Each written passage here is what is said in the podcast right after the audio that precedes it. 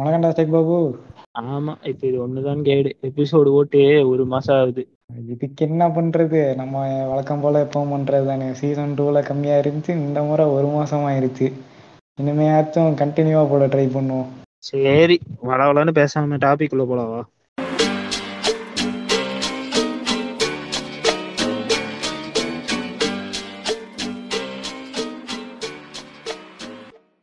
இன்னைக்கான டாபிக்ல நம்ம கூட யார் வந்திருக்குன்னு பார்த்தீங்கன்னா, FIKA Psych Care Organization ல இருந்து ரெண்டு பேர் வந்திருக்காங்க, பார்வதி அண்ட் சாஜன் ப்ரோ. வணக்கம் சாஜன் ப்ரோ. வணக்கம். Thank you thank you. அடுத்து பார்க்கவி அவங்க வந்திருக்காங்க. வணக்கம். ஆமா, ஹலோ. அடுத்து ஸ்னேக் பாபு எப்பவும் போல வழக்கம் போல வந்திருக்காங்க. வணக்கம்டா ஸ்னேக் பாபு. வணக்கம் மக்களே. வழக்கம் போல தடங்களுக்கு வணங்குறோம், போட்டு தான் ஸ்டார்ட் பண்றோம். ஆமா, இப்போ வந்து இன்னைக்கான டாபிக் என்னன்னா சைல்ட்ஹுட் ட்ராமாஸ்ன்னு பற்றி பேசலான்னு இருக்கும்.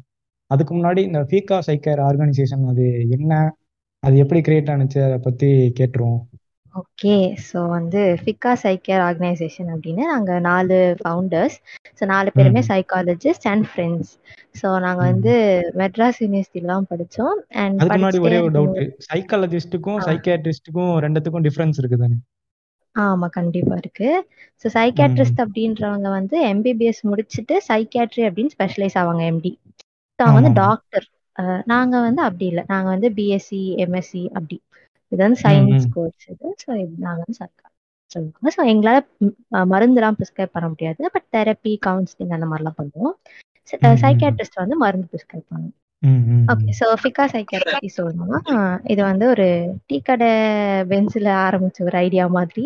ஸோ டக்குன்னு சரி ஓகே, ஏன் நாலு பேரும் ஃப்ரெண்ட்ஸு தானே, நாலு பேரும் எல்லாம் ஒன்றா ஆரம்பிக்கலாமா அப்படின்னு சார்ஜனுக்கு தோணுனதுதான் இந்த ஐடியா.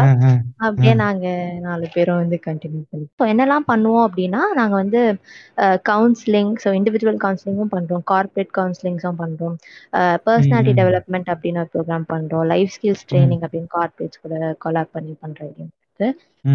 இதெல்லாம் தான் நாங்க பண்ணிட்டு இருக்கோம். இது இல்லாம psychology based workshops, webinars இது மாதிரியும் பண்ணிட்டு இருக்கோம். Super super. இப்போ நம்ம வந்து டாபிக் உள்ள போயிரலாம். சைல்ட்ஹுட் ட்ராமாஸ்னு ஃபர்ஸ்ட் நம்ம என்னன்னு சொல்லிடுவோம்.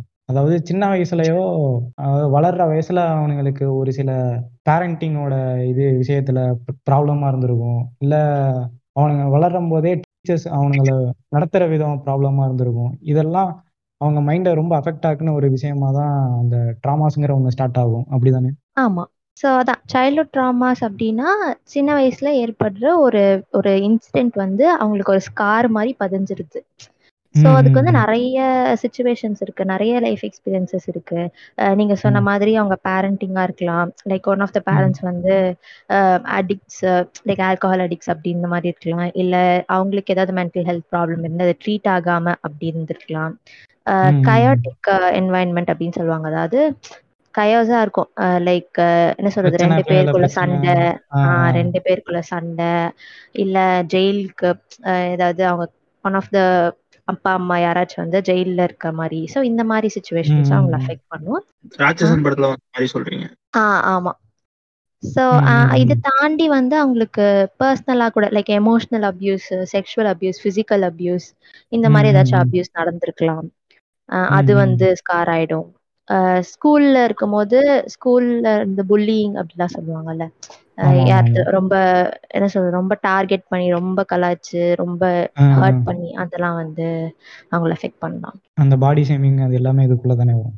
ஆமா, அதான் ஃபர்ஸ்ட் இப்போ என்னன்னா இது சைல்ட்ஹுட் ட்ராமான்னு சொல்லிட்டோம். இது வந்து சில பேருக்கு மோஸ்டா அஃபெக்ட் ஆகுதா என்னன்னு நம்ம சொல்லிடணும். பேரண்ட்ஸ் இதுல என்னென்ன தப்பு பண்றாங்க அந்த மாதிரிட்டு நம்ம சொல்லலாம்னு விரும்புறேன்.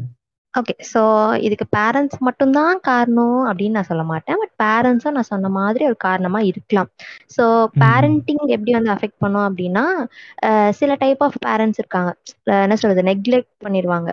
அதாவது ஒரு குழந்தை இருக்கு அப்படின்னா அதுக்கு வந்து சாப்பாடு போடுறது, தூங்குறது அதோட விட்டுட்டு மற்றபடி அவங்களோட ரொம்ப பாண்ட் இருக்காது. ஸோ அதுக்கான நிறைய ரீசன்ஸ் இருக்கலாம். ஒன்று, அவங்க ரெண்டு பேரும் வந்து ஃபுல் டைம் ஒர்க் பண்ணுறவங்களா இருக்கலாம். ஸோ அதனால குழந்தைய பார்த்துக்க முடியாமல் இருக்கலாம். அதை தாண்டி நான் சொன்ன மாதிரி இந்த ஆல்கஹால் அந்த மாதிரி ட்ரக் யூஸ்க்கு அவங்க வந்து யூசிங், அப்போ அவங்களால வந்து கவனம் செலுத்த முடியாது. ஆஹ் அது இல்லாம அவங்களுக்குள்ளே ஒரு பிரச்சனை அப்படின்னா அதுலதான் அவங்க கான்சென்ட்ரேட் பண்ணுவாங்க அந்த ரிலேஷன்ஷிப்பை. ஸோ குழந்தைய வந்து டீல்ல விட்டுருவாங்க. ஸோ அதனால நெக்லெக்ட் அப்படின்ற ஒரு விஷயம் வந்து ஒரு பெரிய ஃபேக்டர் இருக்கு. இல்ல பாரு, எனக்கு ஒரு டவுட் இருக்கு.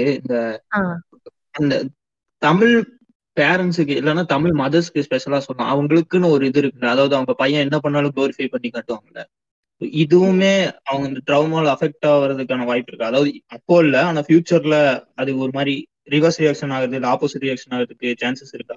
ரொம்ப தூக்கி வச்சு பேச தமிழ்ன்னு சொல்ல முடியாது. நம்ம கண்ட்ரி, நம்ம கல்ச்சர்லயே அது ஒரு விஷயம் இருக்கு. எல்லாத்தையும் வந்து நம்ம தூக்கி தூக்கி பிளஸ் ஆஹ் பசங்கன்றவங்களை வந்து ஒரு இண்டிவிஜுவலா பார்க்காம இன்னும் நம்ம கூடயே வச்சுக்கணும் அப்படின்ற ஒரு சென்ஸ் ஆஃப் செல்ஃபும் இருக்கு எல்லாருக்கும்.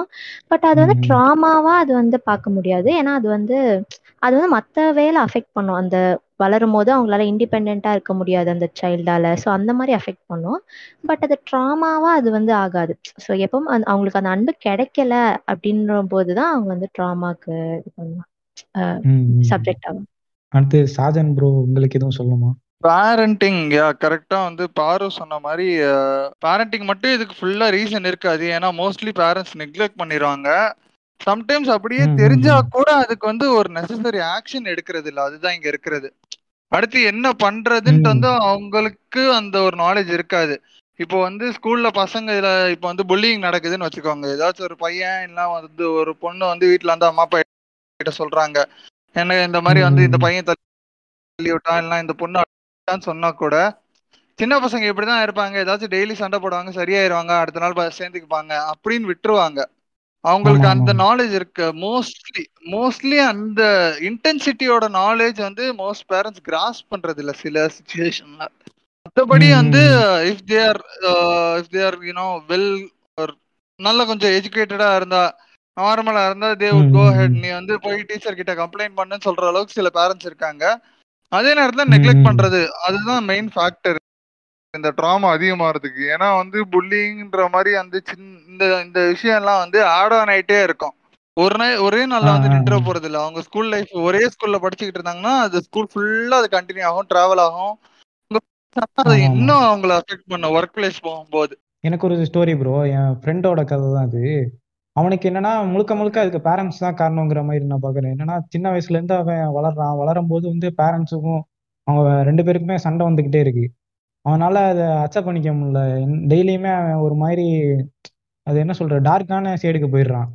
அப்போ என்ன ஆகுது, ஒரு கட்டத்தில் அவங்க அப்பா இறக்குறாங்க. அதுக்கப்புறம் இவன் கடன் ஓவராகி ஒரு கட்டத்தில் நடு ரோட்டில் வந்து நிற்கிறாங்க. அவங்க அம்மாவும் இவனும் கருத்து வேறுபாடு இருக்கும் அந்த கடன் இதில். அப்படிங்கும் போது இவனால் அக்செப்ட் பண்ணிக்க முடியல. ஒரு நைட்டு அந்த கவர்மெண்ட் ஆஸ்பத்திரின்னு சொன்னான், அந்த இதில் தான் இருந்தான். ரொம்ப ஒரு மாதிரி கஷ்டப்பட்டு சர்வை பண்ணான் அந்த மாதிரின்ட்டு சொன்னான். எங்க பேரண்ட்ஸ் ஒழுங்கா இந்த மாதிரி குடும்பத்தை பாத்துக்காததுனால இவ்வளவு தூரம் வந்துருச்சு அந்த மாதிரி அவன் அவனோட கதையே நிறைய இருக்கு. அது காரணமே முழுக்க முழுக்க அந்த பேரண்ட்ஸ் தான். இந்த மாதிரி நிறைய பேர் இருக்கானுங்க தெரிஞ்சவனுங்க. ஒருத்தன் வந்து அந்த மாதிரி தான் படிக்க வைக்கல, என்னை வந்து ஒரு பொருட்டாவே மதிக்கல, அந்த மாதிரிலாம் இப்ப சொல்ற பேரண்ட்ஸ் எல்லாம் வந்துட்டாங்க. இது கரெக்டான பாயிண்ட் தான். இந்த இது இந்த சிச்சுவேஷன் எல்லாம் ஃபேக்டர்லாம் நீங்க சொல்றது சரியான விஷயம் தான். பட் இதோட கோர் வந்து பேரண்டிங் கிடையாது. அவங்களோட சோசியோ எக்கனாமிக் ஸ்டேட்டஸ், அவங்க அவங்களோட வாழ்வாதாரத்துக்கு அவங்க கிட்ட இல்ல வந்து ஒரு மேஜர் ஃபேக்டர். அவங்க வந்து இப்போ ஒரு லோ சோசியோ எக்கனாமிக் ஸ்டேட்டஸ்ல இருந்தாங்கன்னா தான் இந்த இந்த ப்ராப்ளம் எஃபெக்ட் ஆகும். ஏன்னா அவங்களுக்கு இருக்கிறதுக்கு வீடு, தங்குறதுக்கு ஒரு வீடு, சாப்பிட்றதுக்கு போடுறதுக்கு துணி, இந்த மூணு பேசிக் நீட்ஸ் அவங்களுக்கு வந்து ஃபுல்ஃபில் ஆகல ஃபர்ஸ்ட். இல்ல இல்ல எல்லாமே அவனுக்கு கரெக்டா தான் இருந்திருக்கு. ஒரு கட்டத்துல வந்து அவங்களா வேணும்னு விழுந்த ஒரு சிச்சுவேஷன்ல வந்து இப்படி ஆயிடுச்சு. அதை வந்து சால்வும் பண்ணாம வேற விதமா கொண்டு போறேன்னு அவன் பையனை அஃபெக்ட் ஆக்கி ஒரு மாதிரி பண்ணிட்டு இருக்காங்க. பேரண்ட்ஸோட என்ன சொல்றது, அவங்களுக்கு வந்து அந்த ஒரு அவேர்னஸ் இல்லை அப்படிதான் சொல்லணும்.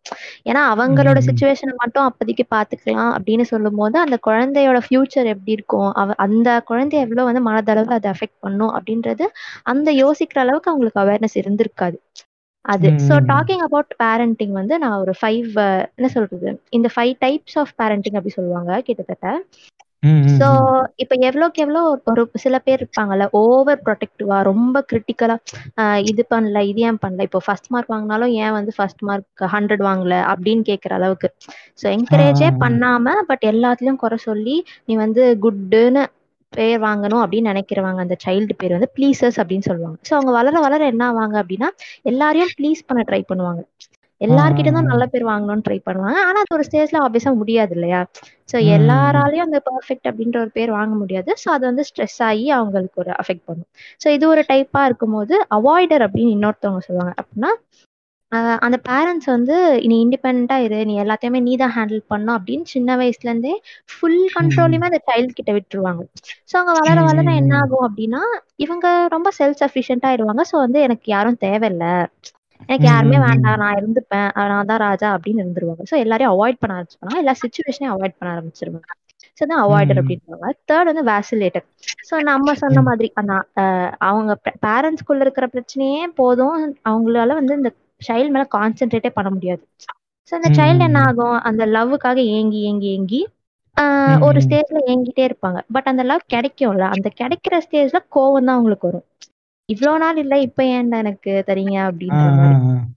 இன்னொரு கேள்வி, எனக்கு மட்டும் ஏன் இந்த இது நடக்குது அப்படின்னு கேட்டுப்பாங்க. ஸோ இது எல்லாமே ஒரு மென்டல் ஹெல்த் இஷ்யூக்கான ஒரு என்ன சொல் ஸ்டார்டர் மாதிரி. ஸோ இதெல்லாம் கொஞ்சம் சீரியஸ் ஆக ஆக நிறைய விஷயம் அவங்க பார்க்க பார்க்க அதை வந்து ஒரு மென்டல் ஹெல்த் இஷ்யூவா மாறிடும். அடுத்து டர்பிலேட்டர் அப்படின்னு சொல்லுவாங்க. அதாவது உங்களுக்கு வந்து அந்த ப்ரொடெக்ஷனே இருக்காது, ஒரு சென்ஸ் ஆஃப் சேஃப்டியே அவங்களுக்கு ஃபீல் ஆகாது வீட்டில்.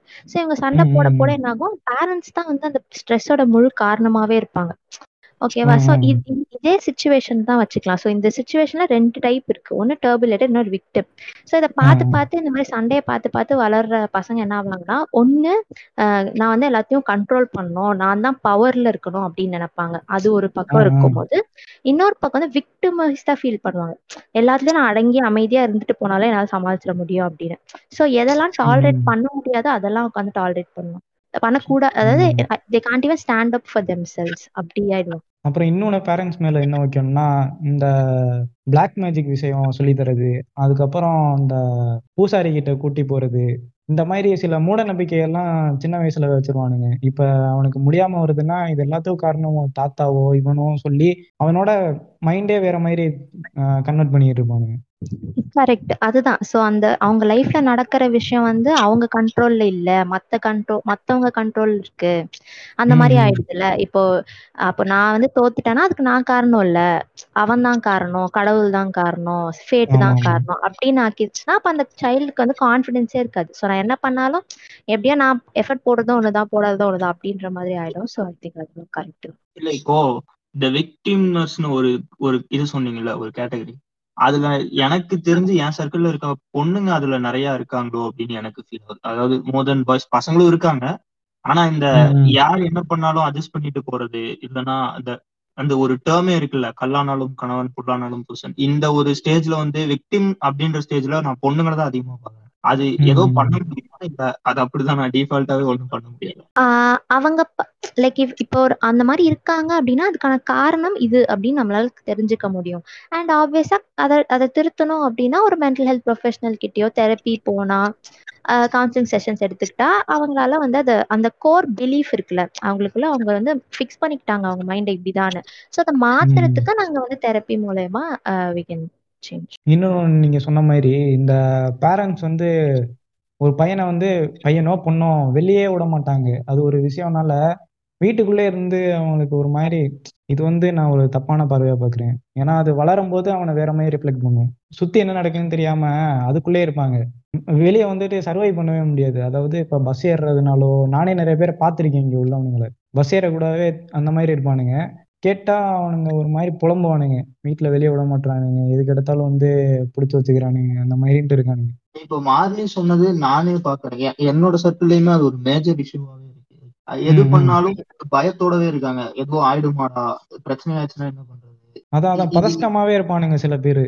சோ இது வந்து இதுவும் ஒன் ஆஃப் தி யூனோ இதுவும் ஒன் ஆஃப் தி பேரண்டிங் ஸ்டைல்னு சொல்ல முடியாது, இது ஒன் ஆஃப் தி அட்டாச்மெண்ட் ஸ்டைல்னு சொல்லலாம். ஏன்னா வந்து அட்டாச்மெண்ட் ஸ்டைல்ல நாலு நாலு இது இருக்கு, secure attachment, anxious attachment, avoidant attachment, இந்த மாதிரி ஒரு நாலு அட்டாச்மெண்ட் இருக்கு.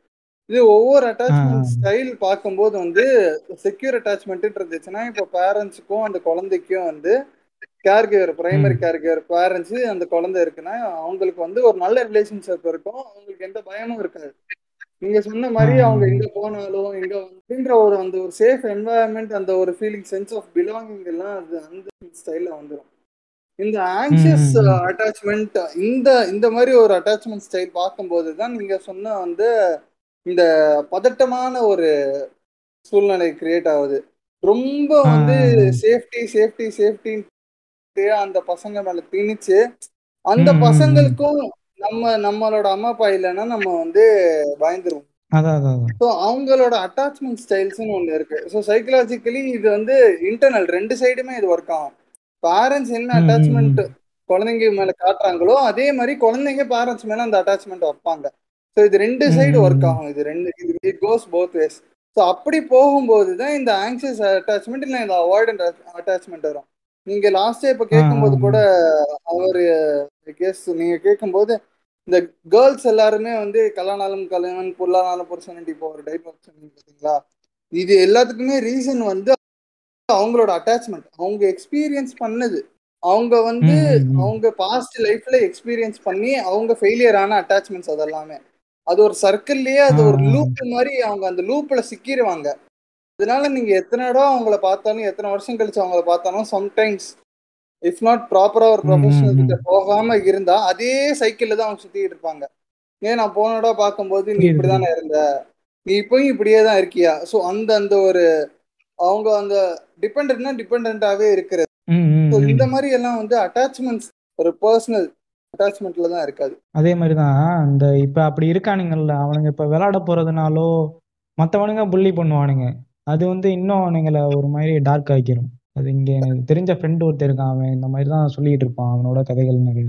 அவன் வந்து ரொம்ப டார்க் சைடுக்கு போயிட்டான் ஒரு கட்டத்துல. இந்த மாதிரி இந்த மாதிரி சில பேர் இருக்கா, இந்த மாதிரி ஒரு ப்ராப்பர் ஒரு ஃபேமிலி சப்போர்ட் இல்லைன்னா அவங்களுக்கு ஒரு நல்ல ஒரு சோசியல் சப்போர்ட்டாச்சும் இருக்கணும். நெக்ஸ்ட் ஃபேமிலி சப்போர்ட் இல்லைன்னா சோசியல் சப்போர்ட் இருந்துச்சுன்னா லைக் ஃப்ரெண்ட்ஸ், அந்த மாதிரி வேற ஒரு அவுட்டர் சர்க்கிள் அவங்களுக்குன்னு ஒன்று கரெக்டா இருந்துச்சுன்னா இதுல இருந்து அவங்க வெளியில வந்துடலாம். ஃபேமிலி கூட கொஞ்சம் வந்து இந்த மாதிரி ஃபேமிலி இஷ்யூஸ் நிறைய இருக்கு, அதுல இருந்து நம்ம கொஞ்சம் வெளியில வந்துடலாம்னா ஃப்ரெண்ட்ஸ் இந்த மாதிரி வந்து ஒரு சரௌண்டிங் இருந்துச்சுன்னா ஈஸியா கோப் அப் பண்ணிடலாம் ஃபேமிலியோடது. ரெண்டுமே இல்லைன்னா தான் இந்த பிரச்சனை வரும் நிறையா. இல்ல ப்ரோ, இப்போ நீங்க சொல்ற கைண்ட்ல வந்து எனக்கு ஒருத்தர் தெரியும், இந்த ஃப்ரெண்ட்ஸுக்குள்ள சேரணும் அப்படின்னு சொன்னீங்கல்ல, அவன் ஃப்ரெண்ட்ஸ் கூட சேர்ந்து அவன் டோட்டலா வேற மாதிரி மாறிட்டான். அதாவது ஃபர்ஸ்ட் ஸ்டார்டிங் ஸ்டேஜ்ல அவனை விட கொஞ்சம் இதுவா இருப்பாங்கல்ல, அதாவது வெளியே போறது விளையாடுறது இந்த மாதிரி பசங்க கூட தான் சேர்ந்தான். ஆனா எப்படி இருக்கிறது யார் கூட இருக்கிறதுன்னு தெரியாம இப்ப டோட்டலாவே ஒரு ட்ரக் அடிக்டா மாதிரி ஸ்பாயில், மொத்தமா ஸ்பாயில் ஆயிட்டான். அவன் லைஃபும் ஸ்பாயில் ஆகி அவனும் ஸ்பாயில் ஆயிட்டான். அதுதான் இந்த மாதிரி செலக்ட் பண்றதும் இருக்கு. அதுதான் அந்த அவங்களுக்கு அந்த செலெக்ஷனும் இருக்குல்ல, பியர்ஸ் பியர் குரூப் அவங்க வந்து பார்த்து செலக்ட் பண்றதுன்னு இருக்கு. ஏனோ தானோன்ற ஒரு ஃப்ரெண்ட்ஸ் சர்க்கிளை பிடிக்காம அதுலயும் இருக்கு. அவங்க செலக்ட் பண்ற ஃப்ரெண்ட்ஸ் அவங்க செலக்ட் பண்ற ஃப்ரெண்ட்ஸ் பொறுத்தது இருக்குல்ல, அந்த டிசிஷன் மேக்கிங் எடுக்கிறதுக்கும் ஒரு மைண்ட் செட் இருக்கணும். அதுவும் வந்து சைக்கலாஜிக்கலா அஃபெக்ட் ஆயிருந்துச்சுன்னா இந்த மாதிரிதான் போய் லீட் ஆகும். ஸோ இது வந்து இந்த சைல்ட்ஹுட் ட்ராமா அப்படின்றது வந்து நிறைய விதமாக அது வந்து வெளியப்படுத்தும். லைக் ஒபிசிட்டிலாம் சில பேர் fifty five percent of the obese பீப்புளுக்கு வந்து இந்த சைல்ட்ஹுட் அப்யூஸ் இருந்திருக்கு அப்படின்னு சொல்கிறாங்க. ஸோ அந்த மாதிரி நிறைய விஷயம் இருக்குது. அது வந்து இம்யூன் சிஸ்டமாக பாதிக்குதான், பிரெயின் பார்ட்ஸ் வந்து நிறைய பாதிக்குது. ஸோ இந்த மாதிரி நிறைய இருக்குது. அதில் அவங்க கோப் பண்ணுறதுக்கு சூஸ் பண்ணுறாங்கல்ல, அதில் தான் இவங்க வந்து தப்பான அதாவது அன்ஹெல்தியான ஹேபிட்ஸ் வந்து கோப் பண்ணுறதுக்காக சூஸ் பண்ணிக்கிறாங்க. இப்போ எப்படி மாரல் சப்போர்ட் சோஷியல் சப்போர்ட்லாம் வந்து ஒரு நல்ல குட் கோப்பிங் ஹெல்தி கோப்பிங்க்கு ஒரு வேயா இருக்கும், அது இல்லாத பட்சத்துல இவங்க வந்து அன்ஹெல்தி கோப்பிங்க்கு போயிடுறாங்க. லைக் ஸ்மோக்கிங், ட்ரிங்கிங் அந்த மாதிரி எல்லாம். அதுலதானே இந்த இந்த விஷயமும் வரும், இந்த யாரு கூட சேர்றது என்னன்னு தெரியாம ரவுடிசம் அந்த மென்டாலிட்டி வரும்ல அவங்கள்ட்ட. ஆஹ் நான் சொன்னேன்ல முன்னாடி, பவர் சீக் பண்ணணும், கண்ட்ரோல் சீக் பண்ணணும். ஏன்னா அவங்க அதை பார்த்து வளர்ந்துருந்தாங்க அப்படின்னா அந்த மாதிரி ஒரு ஒண்ணு எப்படி போவாங்க, இந்த விக்டிம் ஆயிடுவாங்க. ஸோ விக்டிம் ஆறவங்க இந்த மோஸ்ட்லி நீங்க சொன்ன மாதிரி பொண்ணுங்க அந்த மாதிரினா, பசங்கன்னா அந்த பவர் கண்ட்ரோல் அப்படின்னு சொல்லிட்டு கத்தி அறுவா அந்த மாதிரி போயிடுவாங்க. அதே மாதிரி எனக்கு இன்னொன்னு என்னன்னா, அந்த ஸ்கூல் காலேஜஸ்ல வர அந்த ஒரு இன்சிடென்ட் எல்லாம் அவனுங்களை கடைசி வர அஃபெக்ட் ஆகுமா, இல்ல ஒரு கட்டத்துல அது மறந்துருமா, இல்ல விட்டுருவானுங்களா இதெல்லாம் ஒரு பிரச்சனையே இல்லை அந்த மாதிரி? அதுதான் டிபெண்ட் ஆகுது. இப்போ அந்த ஸ்கூல்லயே அவங்களுக்கு வந்து புல்லி பண்ற ஒரு குரூப்பும் இருக்கு. ஆனா அவங்க வந்து at the end of the day அவங்களால ஒரு ஃப்ரெண்ட்ஸ் குரூப் கிட்ட போய் இதெல்லாம் ஷேர் பண்ண முடியுது, அந்த ஃப்ரெண்ட்ஸ் குரூப் வந்து அவங்கள சப்போர்ட் பண்ண முடியுது அப்படின்னா அவங்க வந்து அதை தாண்டி வந்துருவாங்க, கடந்து வந்துருவாங்க. பட் அந்த ஃப்ரெண்ட்ஸ் குரூப்பே அங்க இல்ல. சோ நம்ம முக்காவாசி அப்படி நம்ம eight hours to ten hours நம்ம ஸ்கூல்ல தான் ஸ்பெண்ட் பண்றோம் அந்த சைல்ட்ஹுட் ஏஜ்ல. சோ அப்போ வீட்டுல விட நம்ம ஜாஸ்தியா அங்க இருக்கோம் அப்படின்னா அங்க இருக்கிற என்வைரன்மெண்ட் தான் நமக்கு வந்து முக்கியம். அங்க இருக்க ஒரு sense of safety, sense of belonging, அதெல்லாம் வந்து அங்க இருக்கிறது தான் முக்கியம்.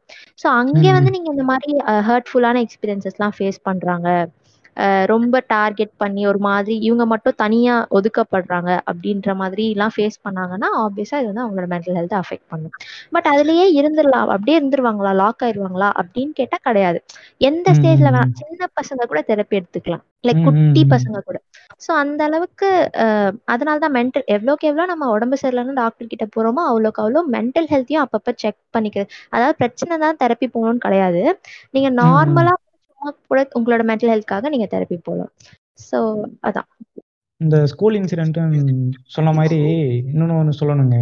என்ன இப்ப புல்லி பண்றானுங்கல்ல, இந்த போடுற ட்ரெஸ் அந்த சென்ஸை வச்சு சில பேர் டார்கெட் பண்ணுவானுங்க. அப்படி பண்ணும்போது இவனால இப்ப யாரையாச்சும் கிரஷ் இருந்துச்சுன்னா அவன்கிட்ட போய் ப்ரப்போஸ் பண்ண முடியாது, அது நாளை பின்ன. ஆமா ஆமா கண்டிப்பா. ஸோ அதுதான் நாங்கள் நேற்று கூட வந்து கிளப் ஹவுஸ்ல ரிலேஷன்ஷிப்ஸ் அப்படின்னு பற்றி பேசிட்டு இருந்தோம். ஸோ என்ன அப்படின்னா உங்களுக்கு லைக் இதெல்லாம் வந்து நம்ம என்ன சொல்றாங்க, சைல்ட்ஹுட் தான் ஒரு பேசிக் என்ன சொல்றது டெவலப்மெண்டோட ஸ்டேஜ் மாதிரி. ஸோ அப்போ நீங்க என்னெல்லாம் எக்ஸ்பீரியன்ஸ் பண்றீங்களோ அதுதான். ஸோ இந்த ட்ராமா தாண்டி நீங்க கான்ஃபிடன்ஸ் டெவலப் பண்றதும் அந்த ஸ்டேஜ்ல தான். ஸோ உங்களுக்கு அந்த கான்ஃபிடன்ஸ் டெவலப் பண்றதுக்கே சான்ஸ் இல்லை, எல்லாரும் உங்களை குறை சொல்றாங்க, எல்லாரும் உங்களை வந்து கிண்டல் பண்றாங்க அப்படின்னும் போது அந்த கான்ஃபிடென்ஸே அங்கே அடிப்படுது. அதனால இந்த ரிலேஷன்ஷிப் ஒரு ஒரு பொண்ணு கிட்ட பேசுறது, ஒரு ஆப்போசிட் ஜெண்டர் கிட்ட பேசுறதே வந்து ஒரு தப்பு, ஒரு குறை. அதுவும் எஸ்பெஷலி நம்ம சொசைட்டில இருக்கிற டேபு அதெல்லாம் சேர்ந்து எல்லாம் சேர்ந்து அந்த ஒரு இண்டிவிஜுவலை வந்து ரொம்ப ஸ்ட்ரெஸ்ஸுக்கு தான் இருக்கும். அதுவும் கரெக்ட் தாங்க. எனக்கு என்னன்னா இந்த டீச்சர்ஸ் ஒரு மாதிரி இது பண்ணுவாங்க தெரியுமா, அபியூஸ் பண்றது, இல்ல அவங்க ஒரு மாதிரி நம்மள டிமோட்டிவேட் பண்றது, இதுவுமே லாங் டேர்ம் எஃபெக்ட்ஸ் இருக்கா இந்த இதுக்கும்? நீங்க எங்க உருப்படுவே அப்படி சாதாரணமான ஒரு திட்டம் இல்லாம தனியா கூப்பிட்டு வச்சு உருப்படவே போறது இல்ல, நீ என்ன பண்ணாலும் அவ்வளவுதான் அப்படின்ற மாதிரி நம்மள டிமோட்டிவேட் பண்ற மாதிரி இது பண்ணுவாங்கல்ல, அது வந்து லாங் டேர்ம் எஃபெக்ட் அது இருக்க வாய்ப்பு இருக்கா? ஸோ வந்து இப்போ இந்த டீச்சர்ஸ் பேசுறது லாங் டேர்ம் எஃபெக்ட் ஆகுமா ஆகாதுன்றது இருக்குல்ல, இது வந்து பாரு சொன்ன மாதிரி வந்து இந்த ஏஜ் தான் வந்து இந்த செல்ஃப் கான்ஃபிடன்ஸ் பில்ட் பண்றது எல்லாமே.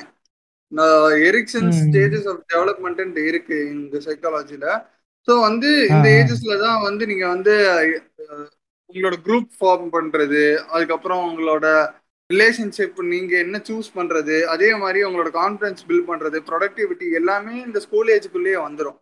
ஸோ இந்த மாதிரி வந்து டிமோட்டிவேட் பண்றது எல்லாமே வந்து உங்களோட கான்ஃபிடென்ஸுக்கு நிறைய வந்து ஒரு பேரியரா வந்து அது வந்து நிக்கும். மோஸ்ட்லி சில பேர் வந்து கொஞ்சம் கொஞ்சம் வந்து இப்போ வந்து அது லாங் டேர்மா அஃபெக்ட் ஆகுமான்னு வந்து கிளியர் கட்டா சொல்ல முடியாது. சில பேரோட கோப்பிங் ஸ்ட்ராட்டஜிஸ் நிறைய பேரோட டிஃப்ரெண்ட் இருக்கும், நிறைய பேருக்கு நிறைய மாறும். இப்போ ஸ்கூல்ல இருந்த மாதிரியே சில பேர் வந்துட்டு சில பேர் வந்துட்டு இந்த ஸ்கூல்ல இருந்துட்டு காலேஜ் போகும்போது அப்படியே டிஃப்ரெண்டா மாறுவாங்க, அந்த மாதிரி தானே சொல்ல வரீங்க? ஆஹ் அதுதான் அதுதான் ஏன்னா அவங்களோட கோப்பிங் ஸ்டைல் எல்லாம் மாறும், ஏன்னா அவங்களோட சரௌண்டிங்ஸ் மாறும், என்வாயன்மெண்ட் மாறும். அவங்களுக்குன்ட்டு ஒரு சோசியல் சப்போர்ட் கிடைச்சிருச்சுன்னா, ஒரு நல்ல சோசியல் சப்போர்ட் கிடைச்சிச்சுன்னா they would come out of it. அந்த லாங் டேர்ம் எஃபெக்ட் அந்த லாங் டேர்ம் எஃபெக்ட் வருமான்ற கொஸ்டின் அந்த இடத்துல டிஸப்பியர் ஆயிரும். ஸோ இட் டிபெண்ட்ஸ் அவங்களோட கோப்பிங் ஸ்ட்ராட்டஜிஸ் தான், but definitely it would affect their self confidence. ஏன்னா இதே மாதிரி ஒரு சிச்சுவேஷன் இப்போ வைவால நடக்கும்போது, இப்போ காலேஜ் போயிட்டாங்க வைவால நடக்கும்போது நீ உருப்பட மாட்டேன்னு சொன்னாங்கன்னா திருப்பி இந்த பழைய ஞாபகங்கள் எல்லாம் வரும். இட் வுட் ட்ரிகர், அந்த ஒரு ட்ரிகரிங் மூமெண்ட் இருந்துகிட்டே இருக்கும். இந்த வைவாலுக்கு சொன்னீங்கல்ல, அதே மாதிரி இங்க ஸ்கூல்ல நிறைய இன்சிடென்ட் நடந்துச்சு. அதுல ஒண்ணு சொல்றேன், இந்த கிராமர் தெரியலன்னு வந்துட்டு ஆஹ் ஒரு ஒரு பையனை வந்துட்டு அவ்வளவு அடி அடிச்சான் ஒருத்தன். அவன் அடிச்சு ஆஹ் அவனை ரொம்பவே ஒரு மாதிரி எல்லாரும் முன்னாடி அசிங்கப்படுத்தினான். அது நாளை பின்ன அவன்கிட்ட கேட்டாலே அந்த அந்த சாரை பிடிச்சி அவ்வளோ திட்டு திட்டுவான், அதை பத்தி பேசாதரா அந்த மாதிரின்னு சொல்ல ஆரம்பிச்சிருவான். அது அவனுக்கு வந்து கடைசி வர அந்த சப்ஜெக்ட் மேலையும் சரி அந்த சார் மேலையும் சரி ஒரு மாதிரி வெறுப்பை கிரியேட் பண்ணியிருந்தானு. கரெக்ட் தான் கரெக்ட் தான் ஏன்னா பிசிக்கல் அபியூஸ், ஒரு தேவையில்லாம ஒரு சைல்டை போட்டு அடிக்கிறது, அதுவும் ஒரு சப்ஜெக்டுக்காக என்ன போனா மார்க்கு தான் எடுக்க. இதுக்கு தேவையில்லாம அந்த குழந்தை எதுக்கு அடி வாங்கணும்? ஃபெயில் ஆனா ஃபெயில், பாஸ் ஆனா பாஸ். இந்த இது அந்த இட்ஸ் ஸ்டேஜஸ் ஆஃப் லைஃப் தானே. ஸ்கூலிங்கு, காலேஜ், ஒர்க் எல்லாமே ஸ்டேஜஸ் ஆஃப் லைஃப் தான். அப்படியே பாஸ் ஆயிட்டு போறது தான். அடிச்சாதான் வந்துட்டு இவன் படிப்பாங்கிற மாதிரி இங்க எல்லாரும் புரிஞ்சுக்கிறானுங்க. அங்கதான் வந்துட்டு பிரச்சனை செட் ஆகுது. அதுதான், அதுவும் கரெக்ட் தான். ஸ்கூல்ல எல்லாம் வந்து டீச்சர்ஸ் வந்து இந்த பனிஷ்மெண்ட் கொடுத்தா வந்து பசங்க வந்து ஒர்க் பண்ணுவாங்கன்ற இந்த ஒரு ஐடியாலஜில வந்து சில டீச்சர்ஸ் இருக்காங்க. பனிஷ்மெண்ட் கொடுத்தா இந்த மாதிரி ஒரு நூறு தடவை எழுதிட்டு வா, இம்போசிஷன் கொடுத்தா. இந்த ஸ்கூல்ல இது நிறைய நடந்திருக்கு. நூறு தடவை இம்போசிஷன், இதை எழுதிட்டு வந்தா நீ நீ வந்து ஒழுங்கா படிப்ப நெக்ஸ்ட் டைம் அப்படின்ட்டு டீச்சர்ஸோட ஐடியாலஜி வந்து சில டீச்சர்ஸ்க்கு வந்து ரீஎன்ஃபோர்ஸ்மெண்ட். இந்த மாதிரி இது எப்படி சொல்லணும்னா, இது வந்து நெகட்டிவ் ரீஎன்ஃபோர்ஸ்மெண்ட்னு சொல்லலாம். அது வந்து பனிஷ்மெண்ட். இது வந்து இது இங்க இதுல இருக்கு. ஸோ பனிஷ்மெண்ட் கொடுத்தா வந்து அவங்க வந்து கரெக்ட் ஆயிடுவாங்கன்ற ஒரு பிலீஃப், சரியா? பட் இதே பாசிட்டிவ் ரீஎன்ஃபோர்ஸ்மெண்ட், ஒரு ஒரு ஸ்டூடெண்ட் இப்ப படிக்கவே மாட்டேங்கிறான், அந்த ஸ்டூடெண்ட் கிட்டயே நீ இந்த சப்ஜெக்ட்ல பாஸ் ஆயிட்டேன்னா நான் உனக்கு வந்து ஒரு ரெண்டு சாக்லேட் வாங்கி தரேன், உனக்கு பிடிச்ச சாக்லேட் நான் வாங்கி தரேன், இந்த மாதிரி ஒரு சார் சொல்லியிருந்தாங்கன்னா எப்படி படிக்காத பையனா இருந்தாலும் உட்காந்து படிச்சிருப்பான். அது ஓகே, நம்ம டீச்சர் நம்மளுக்காக ஒண்ணு வாங்கி தர்றாரு ஃப்ரீயா அப்படின்ட்டு. இது வந்து ரீஎன்ஃபோர்ஸ்மெண்ட் பண்றது தான். அந்த ஸ்டடி டெக்னிக்ஸ் எல்லாம் அந்த டீச்சர்ஸ் ஒழுங்கா, அந்த டீச்சர்ஸ் மேல இருக்கிற வந்து அவங்களோட டீச்சிங்ல தான் இருக்கு இது எல்லாமே. அவங்க வந்து ஒரு பவர் ஆஃப் அத்தாரிட்டியில இருக்கோன்னு நினைச்சிட்டு ஒரு ஸ்டூடெண்ட்ஸ் அபியூஸ் பண்றதுக்கு பதிலாக அவங்களே ஒரு ஸ்டூடெண்டோட மிங்கிள் ஆகி, ஏன்னா எங்களோட ஸ்டாஃப்ஸ் எல்லாம் அப்படிதான் சொல்லி கொடுத்தோம் சைக்காலஜி. நாங்க படிக்கும் போது எங்களுக்கு மண்டையில ஏறனாலும் எங்களுக்கு புரிஞ்ச மாதிரி ஏற்றி கொடுத்தோம். So that we could be better mental professionals. இல்ல ப்ரோ, இப்போ எனக்கு வந்து பர்சனலா ஒரு கேள்வி இருக்கு. அதாவது நான் ஒரு பாய்ஸ் ஹை ஸ்கூல்ல படிச்சேன். அங்க வந்து டீச்சர்ஸ் எங்களை திட்டணும் அப்படின்னா, ஏதோ ஒண்ணு தப்பு பண்ணிட்டோம், இல்ல சரியா படிக்கல, ப்ராஜெக்ட் கமிட் பண்ணல, இந்த மாதிரி எது பண்ணாலும் பக்கத்துலயே ஒரு கேர்ள்ஸ் ஹை ஸ்கூல் இருக்கு, நீ எல்லாம் அங்க படிக்கதான் லாய்க்கு அப்படின்ற மாதிரி திட்டுவாங்க. டைரக்டா அந்த ஸ்கூல் பேர் சொல்லியே நீ அங்க போய் உட்காந்துக்க அப்படின்னு சொல்லி நமக்கு இது சொல்லி தந்துடுறானுங்க. அதாவது கேர்ள்ஸ்னா வந்துட்டு ஒரு கீழ்த்தனமானவனுங்க அப்படிங்கிற மாதிரி நம்மள்ட்ட ஒரு தப்பான இதை சொல்லி தந்துடுறானுங்க.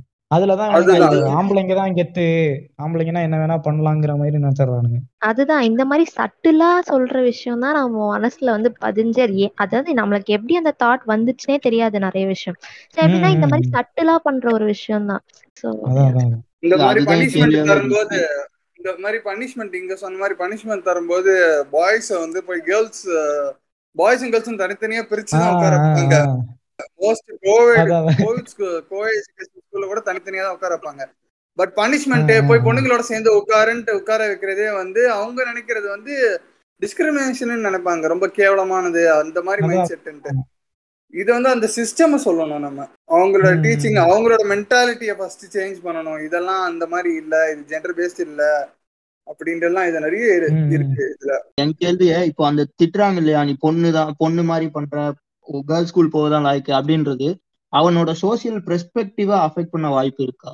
இந்த மெச்சூரிட்டி வந்த அப்புறம் திட்டினா அது நமக்கு தெரியாது. ஆனா அது முன்னாடியே ஒரு பையனா இருக்கும், சின்ன பையனா இருக்கும் போதே அதை நமக்குள்ள இது பண்றதுனால அது பெருசா அஃபெக்ட் பண்ணுமா? அப்படி கேட்கறேன். அந்த பொண்ணுங்க எல்லாமே வேஸ்ட் தான் அப்படின்ற ஒரு மென்டாலிட்டிக்குள்ள அவன் வந்துருவானா அப்படின்னு நான் கேட்கறேன். ஆமா, கண்டிப்பா. அதுதான் நான் சொல்றேன்ல, சட்டிலா சொல்றது. அது வந்து அவங்க மீன் பண்ணி சொல்றாங்களோ இல்லையோ, பட் அந்த குழந்தை எப்பவுமே எப்பவுமே என்ன சொல்லுவாங்க அப்படின்னா, சில்ட்ரன் எல்லாம் எப்படி கத்துப்பாங்க அப்படின்னா அப்சர்வ் பண்ணி தான் கத்துப்பாங்க, அப்சர்வேஷனல் லேர்னிங் அப்படி சொல்லுவாங்க. ஸோ நீங்க என்ன மாடல் பண்றீங்களோ அந்த மாதிரி தான் அவங்களும் பண்ணுவாங்க. ஸோ அதுல இருந்து தான் எல்லாமே ஆரம்பிக்குது. ஸோ பேரண்ட்ஸ் எப்படி அவங்க கிட்ட நடந்துக்கிறாங்களோ அந்த மாதிரி இவங்களும் திரும்பி நடந்துப்பாங்க. ஸ்கூல்லையும் அப்படிதான். ஸோ என்ன சொல்றாங்களோ அதுதான் இவங்க எடுத்து பண்ண போறாங்க அப்படின்ற இதுல நான் ஐ திங்க் நான் என்ன சொல்றேன் அப்படின்னா, இந்த மாதிரி அடல்ட்ஸ், இந்த மாதிரி டீச்சர்ஸ் அவங்களாதான் ரெஸ்பான்சிபிளான ரோல்ஸ்ல இருக்காங்க அப்படின்னா இது அவங்களுக்கு தான் புரியணும். than the child. அவங்க எப்படி அதை மாடல் பண்றாங்களோ அதுக்கேற்ற மாதிரி அந்த சைல்டு எடுத்துக்கும். அவன் வளர்ந்த அப்புறம் தப்பு பண்ண அப்புறம் அவனை குறை சொல்லி ஒன்றும் பிரயோஜனம் கிடையாது. பிகாஸ் அது அந்த தப்பு வேற யாரும் அவனுக்கு திணி திணிக்கி இருக்காங்க. ஸோ ஆமா அஃபெக்ட் பண்ணும். அவன் அவன் எப்படி இந்த உலகத்தை பாக்குறான் அப்படின்ற ஒரு பெர்ஸ்பெக்டிவே அஃபெக்ட் பண்ணுது. சொல்லணும்னா என் க்ளோஸ் ஃப்ரெண்ட் ஒருத்தனே அப்படிதான் இருக்கான். நான் அதனாலதான் அந்த கேள்வியே வச்சேன். அதுதான் ரீசனா இருக்குமா அப்படின்றதுதான். ஏன்னா அப்ப இருந்து ஒன்னாதான் படிச்சோம். அந்த திட்டம் நானும் வாங்கியிருக்கேன், அவனும் வாங்கியிருக்கான். ஆனா இப்போ அவனோட பாயிண்ட்ல வந்து லைக் பொண்ணுங்கனாலே கோல்ட் டிகர்ஸ் தான் அந்த லெவலுக்கு அவன் யோசிச்சுட்டு இருக்கான். சோ அந்த ஒரு இதுக்காக தான் நான் கேட்டது. ஒரு ஒருத்தன் திங்கிங்கை பொறுத்த மாதிரி தானே. ஆனா அந்த திங்கிங்கான ஒரு பேசிஸ் வந்து இதுவா இருக்கலாம். சோ இதுதான் அப்படின்னு நாங்க சொல்ல முடியாது. But one maybe this also அப்படின்னு. ஆமா, இன்னொன்னு என்னன்னா, இந்த இது சோசியோபாத்துன்னு நினைச்சுக்கிட்டு அவனுங்களா மாறுறானுங்களா, இல்ல படத்துல இந்த ஜோக்கர் கேரக்டர், இல்ல அந்த மாதிரி ஒன்னு ரெண்டு கேரக்டர் இந்த சொசைட்டியே இப்படிதான், இது நமக்கு வந்து ஒரு ஆப்போசிட்டான ஒரு உலகம் அந்த மாதிரி நினைச்சிட்டு சில பேர் சுத்துறானுங்கல்ல. இதை வந்து நீங்க எப்படி பாக்குறீங்க? ஓகே, ஸோ இது வந்து ஆன்டி சோஷியல் பர்சனாலிட்டி டிஸார்டர் அப்படின்னு சொல்லுவோம். ஓகேவா? ஸோ இது வந்து நாங்கள் இதில் வந்து நீங்கள் சோஷியோபாத் சைக்கோபாத்னு இருக்குது. ஸோ சைக்கோபாத்னா ஜெனட்டிக்காகவே அவங்களுக்கு வந்து அவங்களுக்கு வந்து ஜெனட்டிக்காக அது வந்துடும் அப்படின்னு சொல்லுவாங்க. சோஷியோபாத்னா நான் சொன்ன மாதிரி என்வாயன்மெண்டில் நடக்கிறது, என்ன சொல்றது, சைல்டுஹுட் அபியூஸா இருக்கட்டும், ட்ராமா இருக்கட்டும், அது வந்து லேர்ன் பண்ணி அவங்க வந்து பண்றது. ஸோ ஆப்வியஸா இது வந்து படம் தான் அப்படின்னா படம்லாம் கிடையாது. ஆனா மேபி அந்த படம் தான் உங்களை ட்ரிகர் பண்ண சான்ஸ் இருக்கு. பட் படம் தான் முழு காரணமா அப்படின்னு கேட்டா கிடையாது. ஏன்னா இவங்க சின்ன வயசுல, அதாவது அவங்களுக்கு விவரம் தெரியறதுக்கு முன்னாடியே அவங்களுக்கு என்னெல்லாம் எக்ஸ்பீரியன்ஸ் வந்திருக்கோ நான் சொன்ன மாதிரி, அதெல்லாம் அவங்கள எப்படி க்ரோ அப் பண்ண வைக்குது அப்படின்றது தான் மேட்டர். ஸோ என்ன ஆகும் அப்படின்னா அவங்க வந்து ரொம்ப இம்பல்சிவா இருப்பாங்க. ஆஹ் அவங்க வந்து அவங்களால எமோஷன்ஸ் அப்படின்ற ஒரு விஷயம் இருக்கும், ஆனா அந்த எமோஷன்ஸை வந்து வெளிப்படுத்தவும் மாட்டாங்க, அதுக்கு புரிஞ்சுக்கவும் மாட்டாங்க. பட் அதை யூஸ் பண்ணி அதை மேனிபுலேட் பண்றதுக்காக யூஸ் பண்ணுவாங்க. ஸோ இது வந்து ஆக்சுவலி எப்படி எப்போ டயக்னோஸ் பண்ணுவாங்க இந்த ஆன்டி சோஷியல் பர்சனாலிட்டி டிஸார்டர் அப்படின்னா ஒரு பதினெட்டு வயசு அந்த மாதிரி தான் டயக்னோஸே பண்ணுவாங்க. ஏன்னா அதுக்கு முன்னாடி வரைக்கும் அந்த குழந்தை வந்து யூ கேன் ஆல்வேஸ் என்ன சொல்றது ட்ரீட், ஒரு என்ன சொல்றது ஒரு இன்டர்வென்ஷன் பண்ணி அவங்களால அந்த குழந்தைய மாற்ற முடியும். ஸோ அப்போ இருக்க வரைக்கும் கான்டாக்ட் டிஸார்டர் அப்படின்னு சொல்லுவாங்க. நிறைய பேர் வந்து கான்டாக்ட் கான்டாக்ட் சர்டிஃபிகேட் அதெல்லாம் வந்து அதுக்கு தான். ஸோ நிறைய பேர் வந்து இந்த கான்டாக்ட் டிஸார்டர் இருக்கலாம், அவங்க வந்து ரூல்ஸை மதிக்காம அவங்க வந்து எதையும் யாரையும் ஒபே பண்ணாம இருக்கலாம். பட் அந்த அந்த இதுல யாரெல்லாம் ஒழுங்கா ட்ரீட் பண்ணலையோ, ஒழுங்கா ஐடென்டிஃபை பண்ணி ஒழுங்கா அவங்களை கவனிக்கலையோ, அதுல இருந்து சில பேர் சில பெர்சன்டேஜ் அந்த பீப்புள் வந்து சோஷியோபாத்தா சான்ஸ் மாற சான்ஸ் இருக்கு. நான் என்ன நினைச்சேன்னா அந்த படத்துல நிறைய இது காட்டுறது, அந்த பிஜிஎம் எல்லாம் போட்டு இப்ப சில பேரு அவனுங்களே அவனுங்களை சொல்லிக்கிறானுங்க, இந்த ஷெர்லாக் ஹோம்ஸ் டயலாக் எல்லாம் எடுத்துட்டு சோஷியோபாத் அப்படின்லாம் சொல்லிட்டு இருக்கானுங்க. உனக்கு முதல்ல ஃபுல் அர்த்தம் தெரியுமாடா அப்படின்ட்டு கேட்கணும்னு தான் தோணுச்சு. அதுதான் அதுதான் அர்த்தம் தெரியாம இப்ப டிப்ரெஸ்ட் ஐ எம் டிப்ரெஸ்ட் அப்படின்னு ஸ்டேட்டஸ் போடுறவங்களே, டிப்ரெஷன் வேற, அது வந்து கிளினிக்கலா அது வேற ஒரு விஷயம். அப்ப எக்ஸ்பீரியன்ஸ் பண்றவங்களாம் என்ன நினைப்பாங்க, ஏன்னா எல்லாரும் டிப்ரெஷன் சொல்லி சுத்துறாங்க அப்படின்னு அவங்களுக்கே தோணும். ஸோ அந்த மாதிரி நமக்கு தெரிய அறியாமை அவ்வளோதான், தெரியாம நம்ம வந்து எல்லாத்தையும் இதுதான் கெத்து அப்படின்னு சொல்லி சுத்திட்டு இருக்கோம். பட் எதுலலாம் கெத்து காமிக்கணும்னு ஒண்ணு இருக்குல்ல. ம் கரெக்ட் தான். அதே மாதிரி சொல்லு சொல்லு சொல்லு இது பர்சனலா என்கிட்ட கேட்டீங்கன்னா இந்த சோசியோபாத்ஸ்னு சொன்னீங்கன்னா அவங்களுக்கு ஸ்கூலும் அந்த ஒரு என்விரான்மெண்ட் ஸ்கூல்ல தர என்விரான்மெண்ட் தான் மெயின் ரீசனும் அப்படின்ற ஒரு இது இருக்காது. தப்பா இருக்கலாம் மேபி, ஏன்னா அங்கிருந்துதான் ஃபர்ஸ்ட் எனக்கு தெரிஞ்சு நான் ஃபேஸ் பண்ண இல்ல நான் பார்த்த டிஸ்கிரிமினேஷன்ஸே ஸ்கூல்ல இருந்தா வருது. எங்க சார்லாம் ஒருத்தர் இருக்காரு, அவன் இது முடிக்கல அப்படின்னா நீ கருசட்டி மாதிரி இருந்துட்டு நீ என்னடா பண்ற அப்படின்ற மாதிரி தான் கேட்போம். லைக் ஹோம்ஒர்க் அசைன்மெண்ட் எல்லாம் முடிக்கல அப்படின்னா கலர் வச்சு டிஸ்கிரிமினேட் பண்ணுவாரு. அண்ட் சில டைம் சொல்லுவானுங்க, குண்டப்பையன் சொல்லுவானுங்க, அதான் பாடி ஷேமிங் பண்ணுவாங்க. அப்புறம் சில டைம் சிலர் என்ன பண்ணுவானுங்கன்னா அப்படியே இத கூடுதலா போய் இந்த ஜாதி வச்சு சில பேர் அவமானப்படுத்துற இதெல்லாம் இங்க நடக்குது. அது எனக்கு நடந்தது நான் பார்த்ததுல. ஆனா இந்த இந்த இந்த விஷயம் நானே ஃபேஸ் பண்ணிக்கிறேன். நீங்களாம் கேர்ள்ஸ் ஸ்கூல் போக தான் லாய்க்கு அப்படின்னு சொல்லி அந்த ஸ்கூல் பேரை சொல்லியே மென்ஷன் பண்ணியே பண்ணுவாங்க. இது எல்லாமே அதுக்குதான் லீட் பண்ணுவாங்க. இது மட்டும் சொல்லிக்கிறேன் இது மட்டும் சொல்லிக்கிறேன் கேஸ்ட் அந்த இது ஒவ்வொருத்தரும் அந்த சர்டிபிகேட்ல பார்த்துருப்பானுங்க, இந்த கிளாஸ் இன்சார்ஜ் எல்லாம் ஸ்டாஃப்ஸ் எல்லாம் பார்த்து அதுக்கேத்தாப்புல இவனுங்க அபியூஸ் பண்றானுங்க இப்பெல்லாம். ஓகே, எனக்கு அந்த பார்த்து தெரியல. ஆனா அதுதான் சோசியோபாத்துக்கான மெயின் ரீசன் அப்படிங்கிற ஒரு டவுட் இருக்கு. மேபி தப்பா இருக்கலாம், ஆனா அதுக்கான வாய்ப்பு இருக்கா? அதுதான் சொன்ன மாதிரி என்வாயன்மெண்டல் ஃபேக்டர்ஸ் அப்படின்னா இது எல்லாமே வரும். ஸோ பேரண்ட்ஸ் வரும், வீட்டில் பார்க்குற சுச்சுவேஷன் வரும், அவங்க பார்க்குற எல்லாமே. ஸோ அவங்க எக்ஸ்பீரியன்ஸ் பண்ற எல்லாமே வந்து அந்த சோசியோபாத்துக்கான ஒரு காசா இருக்கலாம். ஸோ அதை தூண்டி விட்டுருச்சு அப்படின்னா அதுக்கப்புறமா அவங்க வந்து சில பிஹேவியர்ஸ்லாம் காமிப்பாங்க. அதை ஐடென்டிஃபை பண்ற அளவுக்கு நமக்கும் தெரிஞ்சிருக்கணும். அதனாலதான் இப்ப வந்து எல்லா மென்டல் ஹெல்த் ப்ரொஃபஷனல்ஸும் வந்து எல்லா போஸ்ட் எல்லாம் போடுறது, ரொம்ப மென்டல் ஹெல்த் அட்வொகேசி அப்படின்னு இறங்கிட்டாங்க. அதாவது எல்லாருக்கும் அவேர்னஸ் இருந்தாதான் அவங்களால ஐடென்டிஃபை பண்ண முடியும். ஸோ நீங்க எப்ப ஐடென்டிஃபை பண்றீங்களோ அப்பதான் ஒரு விஷயத்தை திருத்த முடியும். ஸோ இதை வந்து நான் சொன்ன அந்த கான்டாக்ட் டிஸார்டர் ஸ்டேஜ்லயே அவங்களை வந்து மாத்திட்டாங்க அப்படின்னா அடுத்த ஸ்டேஜ்க்கு போகாம அதை தவிர்க்கிறது ப்ரிவென்ஷன் மாதிரி. அதே மாதிரி தானே இப்ப ரிலேஷன்ஷிப்ல ஒண்ணு கமிட் ஆயிட்டாங்கன்னா வந்துட்டு அந்த பையனோ பொண்ணோ யாருக்கும் அந்த மாதிரி ஒரு தாக்கம் இருந்துச்சுன்னா அவனுங்களால பேச முடியாது கொஞ்ச நாளைக்கு. ஒரு ஒரு மாதிரி வேவ் லென்த்தே இருக்காம தானே போகும். வேவ் லென்த் இருக்காது, சண்டை வரும். அவனா அவனுக்கு எப்படி ஹேண்டில் பண்ணணும்னு தெரியாது சிச்சுவேஷனு. இப்போ நான் அந்த ஃபர்ஸ்ட் ஒரு ஃபைவ் ஸ்டைல்ஸ் சொன்னல, ஒரு ப்ளீசர்ஸ் அப்படின்னு.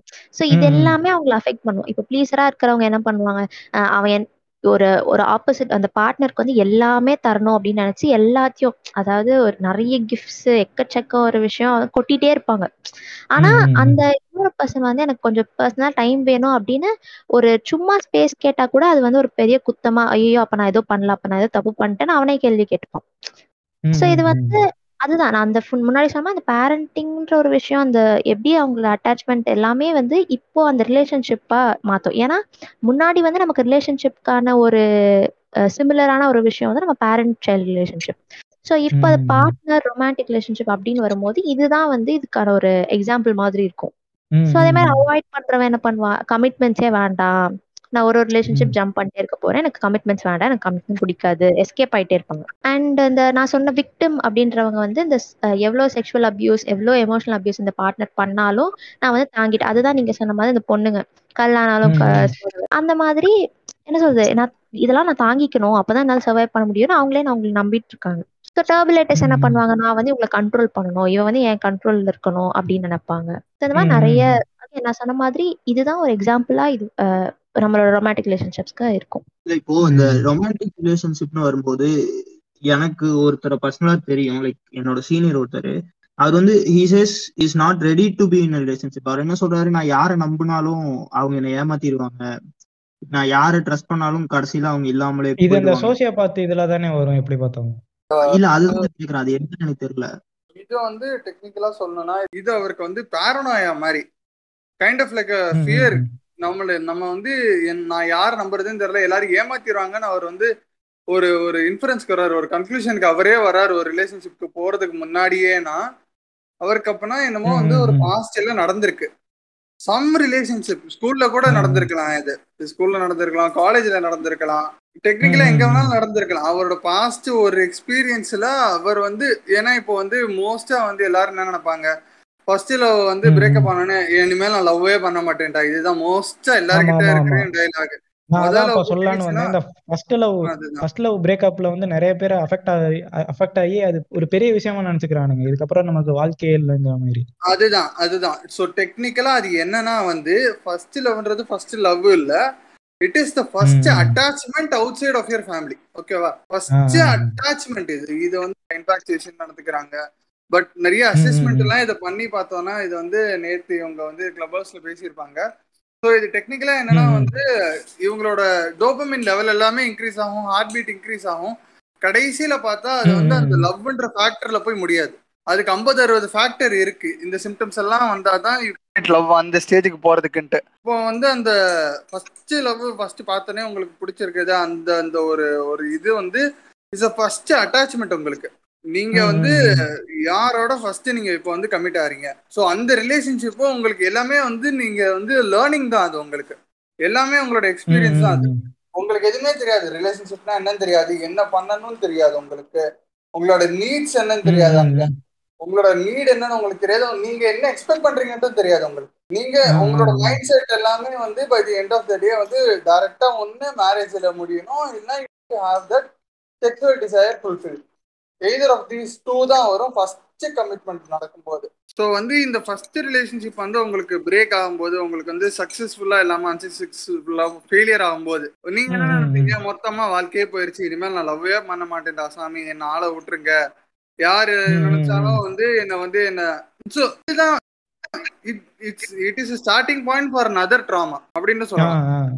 உங்களுக்கு சைல்ட்ஹுட் ட்ராமாஸ் நிறைய இருந்திருக்கும் உங்களுக்கே அறியாம, இது நீங்க வந்து ஃபர்ஸ்ட் டைம் எக்ஸ்பீரியன்ஸ் பண்ணும்போது இது ஒரு அடிஷனல் ட்ராமா. இது வந்து ஒரு ஸ்டார்டிங் பாயிண்ட், ரிலேஷன்ஷிப்னா என்னன்ட்டே தெரியாம நீங்க இருக்கும்போது நீங்க ஒன்னு எக்ஸ்பீரியன்ஸ் பண்ணும்போது அது எக்ஸ்பீரியன்ஸா நீங்க கன்சிடர் பண்ணாம, இது வந்து நான் லேர்னிங்ன்ற மாதிரி நீங்க கன்சிடர் பண்ணாம, நீங்க என்ன தெரிஞ்சுக்கிட்டீங்கன்றது நீங்க கன்சிடர் பண்ணாம உடனே ஒரு கன்க்ளூஷனுக்கு நீங்க ஜம்ப் பண்ணிடுறீங்க இந்த இடத்துல.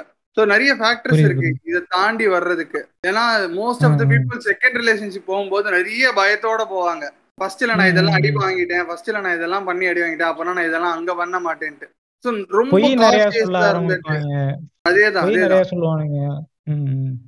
இதெல்லாமே வந்து இது எல்லாமே வந்து trauma related experience. So first இதுல வந்து ஒரு நிறைய கேட்டகரிஸ் இருக்கு. சிம்பிளா வந்து நான் உங்ககிட்ட சொல்லணும்னா வந்து ஒரு ட்ராமா நடந்துருச்சுன்னா இந்த ட்ராமாவில் இருந்து ஏற்படுற எக்ஸ்பீரியன்சஸ் எல்லாமே உங்களுக்கு வர்ற லேர்னிங்கு, நீங்கள் பண்ணுற அடுத்த ரிலேஷன்ஷிப்பில் பண்ண போகிறது எல்லாமே வந்து அந்த ட்ராமா தான் உங்களுக்கு வழிகாட்டுமே. நீங்கள் பர்சனலாக நீங்கள் அந்த டெசிஷன் எடுக்கிறது இல்லை. நீங்கள் உங்களுக்கு தெரிஞ்ச வரைக்கும் ஆ நம்ம இதெல்லாம் பண்ணுறோன்னு உங்களுக்கு உங்களுக்கு சிக்னல்னால தான் நீங்கள் அடுத்தடுத்து அடுத்தடுத்து டெசிஷன் எடுப்பீங்க. That needs to be rectified. ஒரு ஒரு பாயிண்ட்ல திருப்பியும் அந்த ட்ராமா வெளியில வர வாய்ப்புகள் இருக்கு. இந்த ரிலேஷன்ஷிப்ல நீங்க புதுசா போனீங்க, இவ்வளவு நடக்குதுல இந்த ட்ராமாஸ் எல்லாம், இதெல்லாம் வந்துட்டு மெமரிஸ் எதுவும் அஃபெக்ட் பண்ணுமா? மெமரி லாஸ் அந்த மாதிரி எதுவும் பிரெயின் குள்ள எதுவும் அஃபெக்ட் ஆகுமா? சில ட்ராமாஸ் வந்து சில சிவியாரிட்டிஸ் இருக்கு. பிரெயின் மெமரி அஃபெக்ட் பண்ணுமான்றதுக்கு, மெமரி அஃபெக்ட் பண்றது வந்து ரொம்ப it's kind of I don't know, it's rare. நான் படிச்ச வரைக்கும் it is rare. Memory affect ஆகுறது ஏன்னா ரொம்ப ரேர். பட் ட்ராமாவோட ஒன் ஆஃப் த ஆஸ்பெக்ட் என்னன்னா வந்து உங்களோட மெமரிஸை ஷட் டவுன் பண்ணும். மெமரி லாஸ் ஆகாது, உங்களுக்கு இருக்கிற நினைவுகள் நீங்க நீங்க நார்மலா இருந்து நீங்க நீங்க நல்ல உங்களோட குட் டேஸ்ன்னு சொல்லுவீங்க தெரியுமா, நம்ம மலரும் நினைவுகள், நல்ல நாட்கள், அந்த மாதிரி எல்லாம் நீங்க சொல்லுவீங்க தெரியுமா, என்னோட ஸ்கூல் விளையாண்ட நல்ல நாட்கள், jolly days, happy days. Trauma என்ன பண்ணுனா அந்த ரிசெப்டார்ஸ் எல்லாத்தையும் பிளாக் பண்ணிடும். ஸோ மெமரி லாஸ்ன்னு இருக்காது, மெமரி பிளாக்கேஜ்ன்னு இருக்கும். ஆனா கண்டிப்பா புரியுது புரியுது. ஏன்னா நிறைய இடத்துல கேள்விப்பட்டிருக்கேன், ஏன்னா நிறைய பேர் என்ன நினைச்சுக்கிறானுங்கன்னா இந்த டிப்ரெஷனோ இல்ல ஏதாச்சும் சின்ன வயசுல கஷ்டப்பட்டு இப்படி வந்திருந்தாலும் மெமரி லாஸ் ஆயிரும்னு நினைச்சுட்டு இருக்கானுங்க. அதுக்காண்டி இந்த ஒரு இது அதுதான் ஒரு மூணு அந்த ட்ராமாவே நீங்க வந்து மூணு டைப்பா பார்க்கலாம். ஒன்று வந்து பாசிட்டிவ் ட்ராமா, அதாவது அப்பப்ப நமக்கு வந்து ஹார்ட் ரேட் மட்டும் இன்க்ரீஸ் ஆகும், எக்ஸாம் அந்த மாதிரி ஸ்ட்ரெஸ் தரும் அந்த. ஆனால் அது வந்து ஆப்வியஸா நம்மளால கோப் பண்ண முடியும். டாலரபிள் ட்ராமா அப்படின்னு சொல்றது அந்த யாராவது லாஸ் ஆஃப் லவ்ட் ஒன்ஸ் அப்படி சொல்லுவாங்க, யாரும் இறந்துட்டா இல்லை யாரோ இந்த மாதிரி பிரேக்கப்ஸ் இல்லை ஏதோ ஒரு நேச்சுரல் டிசாஸ்டர், அவங்களுக்கு காசு இல்லை, அந்த மாதிரிலாம் வந்து டாலரபிள். அதாவது ஒரு அந்த பாயிண்ட் ஆஃப் டைம்ல கஷ்டமா இருக்கும், பட் அதை தாண்டி அவங்களால வர முடியும் வித் ப்ராப்பர் மாரல் சப்போர்ட். இந்த டாக்ஸிக் ட்ராமா அப்படின்னு சொல்றதுலதான் இந்த அபியூஸ், சின்ன வயசுல நெக்லெக்ட் பண்றது, பேரண்ட்ஸ் வயலன்ஸ் எக்ஸ்பீரியன்ஸ் பண்றது, ஸோ இதெல்லாமே டாக்ஸிக் ட்ராமா அப்படி சொல்லுவாங்க. ஸோ இதுதான் வந்து என்ன பண்ணும் அப்படின்னா சின்ன வயசுலயே இந்த பிரெயின் பார்ட்ஸ் எல்லாம் அஃபெக்ட் பண்ணும். லைக் நிறைய இந்த எமோஷனல் மெமரி அப்படின்னு சொல்லுவாங்க. ஸோ எமோஷன்ஸையும் மெமரியையும் கனெக்ட் பண்ற ஒரு பார்ட் இருக்கு பிரெயின். அந்த பார்ட்டை வந்து இந்த ட்ராமா அஃபெக்ட் பண்ணும்போது என்ன ஆகும் அப்படின்னா அப்போ அந்த மைண்ட்ல ஸ்ட்ரெஸ்ஸா ஆகி அண்ட் அது பிடிஎஸ்டின்னு சொல்லுவாங்க, post traumatic stress disorder. So அந்த ஒரு இன்சிடென்ட் சுத்தி மட்டும் அவங்களுக்கு வந்து ஞாபகம் இருக்காது, இருக்க இருக்கக்கூடாதுன்னு இவங்களோட சப்கான்சியஸ் மைண்டே அது வந்து ரிப்ரெஸ் பண்ணிடும். அதாவது அன்கான்சியஸ் தள்ளி விட்டுரும், சப்கான்சியஸ் தள்ளி விட்டுரும். ஸோ அந்த அந்த ட்ராமா சுத்தி இப்போ அபியூஸ் அப்படின்னா அந்த விஷயத்த சுத்தி, அதனால நிறைய பேருக்கு வந்து நீங்க போலீஸ்லாம் வந்து விசாரிக்கும் போது அவங்களுக்கு தெரியாது என்ன நடந்துச்சு என்ன ஞாபகம் இல்லை. அதனால அந்த ஒரு சுச்சுவேஷனுக்கு மட்டும்தான் இந்த மெமரி அஃபெக்ட் ஆகுது, அதெல்லாம் இருக்குமே தவிர அதை தாண்டி அவங்களால வந்து நார்மலா தான் இருக்கு. இதுதான் வந்து கேட்கணும்னு இந்த கேள்விகள். இதுக்கப்புறம் கன்க்ளூஷனா என்னன்னா இவ்வளவு நடந்துச்சுல இந்த ட்ராமாஸ் எல்லாமே, இதெல்லாம் எப்படி ஓவர் கம் பண்றது? அதுக்கப்புறம் அந்த மெமரிஸ் எல்லாம் கடைசி வரை சஃபர் ஆகுமா ஸ்டார்டிங்ல கேட்ட மாதிரி? நீங்க மறுபடியும் கேட்கறத வந்து நான் அப்ரிசியேட் பண்றேன். நானும் மறுபடியும் இதான் சொல்லணும்னு நினைக்கிறேன். இந்த தெரப்பி அப்படின்ற இதை கேட்டுக்கலான்ட்டு தான். ஆஹ் அதுதான் அதுதான். ஸோ கண்டிப்பா இந்த தெரப்பி அப்படின்ற ஒரு விஷயம் வந்து எல்லாருக்குமே செட் ஆகும். எல்லாருக்குமே ஆஹ் ஒரு என்ன சொல்றது போற, இப்ப நான் ஃபர்ஸ்ட் ஒரு தெரபிஸ்ட் கிட்ட போறேன் அப்பவே எனக்கு எந்த எல்லா ப்ராப்ளமும் சரியாயிடுமா அப்படின்னு கேட்டா நோ. ஸோ உங்களுக்கு ஏத்த ஒரு தெரபிஸ்ட் செட் ஆகணும், உங்களுக்கு ஏத்த அதெல்லாம் செட் ஆகணும். ஸோ ஸோ அது வரைக்கும் நீங்க வந்து கான்ஸ்டன்ட் ட்ரை பண்ணிட்டே இருக்கணும். அண்ட் இந்த எப்போ வந்து இந்த அவேர்னஸ், அதாவது இப்படி இருந்தா இது ஒரு இது வந்து மென்டல் ஹெல்த் இஷ்யூ, ஸோ நான் இப்படிலாம் ஃபீல் பண்றேன்னா இது வந்து டிப்ரெஷன், இப்படிலாம் இருக்கேன்னா அது பேர் ஆங்ஸைட்டி அப்படின்னு நமக்கு முதல்ல அந்த ஒரு நாலேஜ் வேணும், பேசிக் நாலேஜ் வேணும். அப்பதான் நமக்கு வந்து தெரியும் ஓ நம்ம கிட்ட இந்த பிரச்சனை இருக்கு அப்படின்னு. நான் சொன்ன இது வந்து நான் ப்ரமோட் எல்லாம் பண்ணல ஃபிகா சைக்கரை, பட் நான் என்ன சொல்றேன் அப்படின்னா எந்த ஒரு மென்டல் ஹெல்த் ப்ரொஃபஷனலா இருந்தாலும் ஆஹ் இந்த மாதிரி உங்களுக்கு ஒரு ப்ராப்ளம்ஸ் இருந்துச்சு உங்களோட சைல்ட்ஹுட்ல, இதெல்லாம் நடந்திருக்கு அப்படின்னா நீங்க போய் ஷேர் பண்ண ஆரம்பிச்சீங்க அப்படின்னாலே நீங்க வந்து அதை என்ன சொல்றது, இப்ப நான் இதை வந்து நான் கண்டிப்பா நான் டிஸ்க்ளோஸ் பண்ணணும் அப்படின்னு நான் போக மாட்டேன். பட் அவங்க இப்போ சூப்பர்ஃபிஷியலா நிறைய ப்ராப்ளம்ஸ் இருக்கும், நம்ம டே டு டேல நிறைய ப்ராப்ளம்ஸ் இருக்கும். அதோட டீப்பர் ரூட் எங்க இருக்கும் அப்படின்னு பாத்தீங்கன்னா கோர் ப்ராப்ளம் இந்த ஸ்டைலுள்ள நடக்கிற சில விஷயங்களா இருக்கும், இல்ல இவங்களோட பிலீஃப்ஸ் ஏதாவது இருக்கும். ஸோ அகேன் இது சால்வ் பண்ணும் போதுதான் நம்மளுக்கு நிறைய மேலோட்டமா இருக்க நிறைய விஷயங்கள் சால்வ் ஆகும். என்னன்னா நீங்க சொன்ன மாதிரி சால்வ் ஆகி ரெக்கவர் ஆகி வெளியே வராங்க, அவங்க திரும்பியும் ஏதோ ஒரு பர்டிகுலர் விஷயத்தினால ட்ரிகர் ஆக சான்ஸ் இருக்கா? ஆமா, கண்டிப்பா ட்ரிகர் ஆகும். ஏன்னா அதுதான் அவங்க வந்து அதில் வாழ்ந்திருக்காங்க. ஸோ அவங்களுக்கு இது வந்து ஒரு எக்ஸ்பீரியன்ஸ். நமக்கு தான் வந்து இது ஒரு கேஸ் எக்ஸாம்ஸ்லோ இது ஹிஸ்ட்ரியோ இல்லை நம்ம பார்க்குற விஷயமோ, பட் அவங்க வந்து அதை வாழ்ந்திருக்காங்க. அப்படின்னும் போது அதை ரிலேட் பண்ணி ஏதோ ஒரு விஷயம் அவங்க பார்க்கும்போது, இப்போது என்ன சொல்கிறது, அந்த இடத்துல இப்போது ஒருத்தவங்க வந்து ஒரு வீட்டில் வந்து அவங்களுக்கு அப்யூஸ் இருந்துச்சு அப்படின்னா அந்த ஏரியா கிராஸ் பண்ணும்போது அவங்களுக்கு வந்து அந்த விஷயம் ட்ரிகர் ஆகலாம். ஸோ ஓகே, நான் அந்த ட்ரிகர் ஆகும்போது உங்களால் அதை கண்ட்ரோல் பண்ணணும்ல, அதை ரெகுலேட் பண்ணுற அளவுக்கு உங்களுக்கு ஒரு மன தைரியம் வேணும், அந்த ஒரு ஸ்ட்ரென்த் வேணும்ல. அதுக்காக தான் நீங்க வந்து ப்ராப்பரா ஹீல் ஆயிட்டீங்க அப்படின்னா இது வந்து உங்களால மேனேஜ் பண்ண முடியும். அப்படி இல்லைன்னா அது வந்து உங்களை சிங்க் பண்ணிடும், ஒரு மாதிரி இழுத்து இன்னும் டார்க் சைட்ல தான் இழுக்கும். ம், கரெக்ட் தாங்க. அதாவது கன்க்ளூஷன் ரொம்ப புரியுற மாதிரி எல்லாருக்கும் ஈஸியா தான் சொன்னீங்க. ஏன் இந்த டாபிக் எடுத்தேன்னா வந்துட்டு நிறைய பேர் ஒரு மாதிரி குழப்படியா இருக்கானுங்க. தனக்கு நடக்கிறது யாருக்குமே நடக்கல, தான் லைஃப் தான் வந்துட்டு ரொம்ப மோசமா இருக்குங்கிற மாதிரி இப்ப ரொம்ப ஒரு மாதிரி லாக்டவுன்னால அவனுங்களால எதுவும் பண்ண முடியாம ரொம்ப டார்க்கா போயிட்டு இருக்கானுங்க. அதனாலதான் இந்த ஒரு டாபிக் எடுக்கலாம், அதுக்கப்புறம் உங்களுக்கு கூப்பிடலான்ட்டு இந்த டாபிக் கூப்பிடுங்க. இல்ல இன்னொன்னு, இந்த ரீசன்ட் டைம்ல லாஸ்ட் வீக்ல நினைக்கிறேன் ஒரு பையன் கூட சூசைட் பண்ணிட்டான், அழகா இல்லை அப்படிங்கறதுனாலே. ஆமா ஆமா ஆமா ஆஹ் மூஞ்சி வந்துட்டு அந்த அளவுக்கு நல்லா இல்லைங்கிற மாதிரி அவன் நினைச்சுக்கிட்டு சூசைட் பண்ணிட்டான். அதுக்கு நிறைய பேர் இது கண்டனமும் தெரிவிச்சிருந்தாங்க. இதுதான். ஸோ ஐ திங்க் நீங்கள் இந்த டாபிக் எடுத்தது அதுக்கே வந்து ஃபர்ஸ்ட் ஒரு கங்க்ராச்சுலேஷன்ஸ் அண்ட் தேங்க்ஸ். இன்னொரு விஷயம் என்னன்னா, நம்மளால இப்போ அந்த எக்ஸ்பீரியன்ஸ் பண்ணுறவங்களுக்கு அவங்களுக்கு வந்து இந்த எமோஷன்ஸ் தான் வந்து அவங்கள ட்ரைவ் பண்ணும். ஆனால் நம்ம பக்கத்தில் அவங்க ஃப்ரெண்டா இல்லை அவங்களோட அவங்க பக்கத்தில் இருக்கும்போது நம்மளால என்ன பண்ண முடியும் அப்படின்னா காது கொடுத்து அவங்களுக்கு வந்து என்ன ப்ராப்ளம் அப்படின்னு கேட்கலாம். நீ ஏதாவது உனக்கு நீ ஏதாவது எக்ஸ்பீரியன்ஸ் பண்றியா, உனக்கு நான் ஏதாவது ஹெல்ப் பண்ண முடியுமா, நான் என்ன பண்ணலாம் அப்படின்னு நீங்க கேட்கணும். ஒரு ஃப்ரெண்டா உங்களால இது வந்து பண்ண முடியும், பண்ணணும். இங்க என்ன பண்றானுங்கன்னா சரி வீடு பாத்துக்கலாம் அப்படித்தாண்டா ஆகும், இந்த ரெண்டு வார்த்தையை தவிர வேற எதுவும் மாத்த மாட்டானுங்க. அங்கதான் அதுலதான் அதனாலதான் நாங்க என்ன சொல்றோம் அப்படின்னா ஒரு மென்டல் ஹெல்த் ப்ரொஃபஷனல் வாங்க. ஏன்னா ஒரு ஃப்ரெண்டா நம்ம என்ன சொல்லுவோம், அழாத அழாத அழாத அப்படின்னு அதை மூடி தப்புன்னு மூடி வைக்கதான் பார்ப்போம். பட் நாங்க என்ன பண்ணுவோம்னா அதை திறந்து, ஓ இதனால நீங்க அழுவுறீங்க, இதனால உங்களுக்கு இது அப்படின்னு நாங்க போய்கிட்டே இருப்போம். ஸோ அப்படி இருக்கும்போது அவங்களோட root problem root cause of the problem வந்து சால்வ் ஆகும்.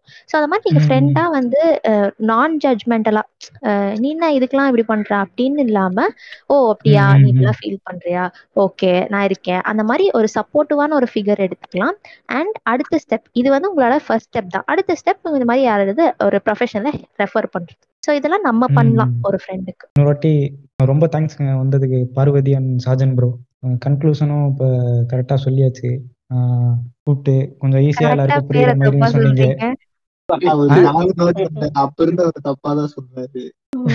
ஐயோ என்னங்க பேரு, நான் வேற தப்பு தப்பா சொல்லிருக்கேன். பார்க்கவி பார்க்கவி ஓ சாரிங்க. அதான் அவங்க டைட்டான ஷெட்யூல்ல வந்து பேசினதுக்கே தேங்க்ஸ் ஃபர்ஸ்ட்.